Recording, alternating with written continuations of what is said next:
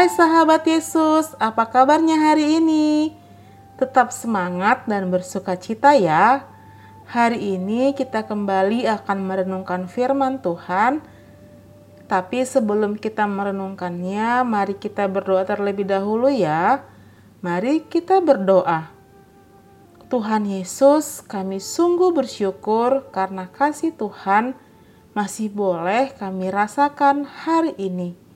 Sebentar lagi kami akan merenungkan firman-Mu. Tolong kami agar kami dapat mengerti memahami, dan melakukan firman Tuhan dalam kehidupan kami. Terima kasih Tuhan, dalam nama Tuhan Yesus kami sudah berdoa. Amin. Tema renungan kita hari ini berjudul Yang Jujur Menerima Bagiannya. Mari kita membuka Alkitab kita yang diambil dari 1 Samuel 16 ayat 6 sampai 13. 1 Samuel 16 ayat 6 sampai 13. Ketika mereka itu masuk dan Samuel melihat Eliab, lalu pikirnya, sungguh di hadapan Tuhan sekarang berdiri yang diurapinya. Tetapi berfirmanlah Tuhan kepada Samuel, janganlah pandang parasnya atau perawakannya yang tinggi, sebab aku telah menolaknya bukan yang dilihat manusia yang dilihat Allah.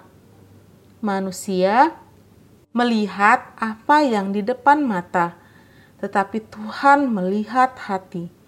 Lalu Isai memanggil Abinadab dan menyuruhnya lewat di depan Samuel. Tetapi Samuel berkata, orang ini pun tidak dipilih Tuhan.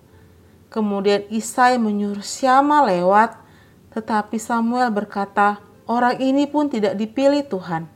Demikianlah Isai menyuruh ketujuh anaknya lewat di depan Samuel. Tetapi Samuel berkata kepada Isai, semuanya ini tidak dipilih Tuhan.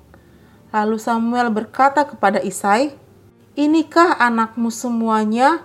Jawabnya, masih tinggal yang bungsu, tetapi sedang menggembalakan kambing domba. Kata Samuel kepada Isai, suruhlah memanggil dia, sebab kita tidak akan duduk makan sebelum ia datang kemari. Kemudian disuruhnya lah menjemput dia, ia kemerah-merahan, matanya indah dan parasnya elok. Lalu Tuhan berfirman, Bangkitlah dan urapilah dia, sebab inilah dia. Samuel mengambil tabung tanduk yang berisi minyak itu dan mengurapi Daud di tengah-tengah saudara-saudaranya. Sejak hari itu dan seterusnya berkuasalah roh Tuhan atas Daud. Lalu berangkatlah Samuel menuju Ramah. Demikianlah pembacaan ayat Alkitab kita. Ben Johnson adalah seorang atlet lari profesional dari Kanada. Pada akhir tahun 1984, Ben Johnson dinobatkan sebagai pelari cepat atau sprinter terbaik di Kanada.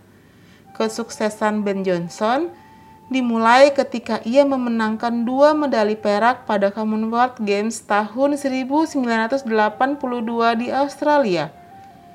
Ben Johnson berhasil mencatat waktu 10,5 detik di cabang 100 meter dan pada Olimpiade musim panas Seoul tahun 1988 ia berhasil menurunkan rekor dunianya sendiri menjadi 9,97 detik.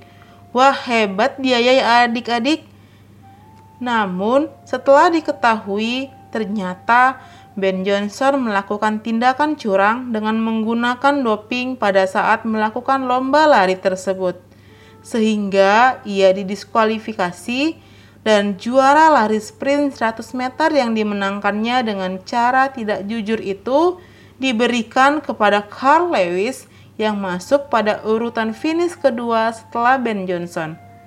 Nah, adik-adik, kisah Ben Johnson menunjukkan bahwa manusia bisa saja salah menilai. Tadinya dia dinyatakan menang, tetapi ternyata salah karena kemenangan yang dia peroleh ternyata tidak diperoleh dengan kejujuran.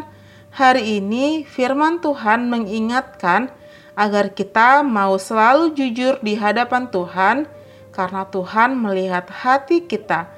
Kita bisa menyembunyikannya, tetapi Tuhan bisa melihat apa yang ada di dalam hati kita. Apakah ada rasa benci, iri hati, kesal? Tuhan tahu ya adik-adik, seperti yang tertulis dalam ayat 7 tadi, janganlah pandang parasnya atau perawakannya yang tinggi, sebab aku telah menolaknya. Bukan apa yang dilihat manusia yang dilihat Allah, manusia melihat apa yang di depan mata, tetapi Tuhan melihat hati. Tuhan melihat apa yang tidak kita lihat, yaitu hati kita. Yuk, kita mau berjanji kepada Tuhan, kita mau berkata, Aku mau selalu jujur dalam perkataan dan perbuatanku. Sekali lagi, mari kita kata-katakan bersama ya. Aku mau selalu jujur dalam perkataan dan perbuatanku. Mari kita berdoa. Tuhan Yesus, terima kasih karena kami masih boleh merenungkan firman Tuhan. Tolong dan ingatkan kami agar selalu belajar untuk bersikap jujur dalam kehidupan kami sehari-hari.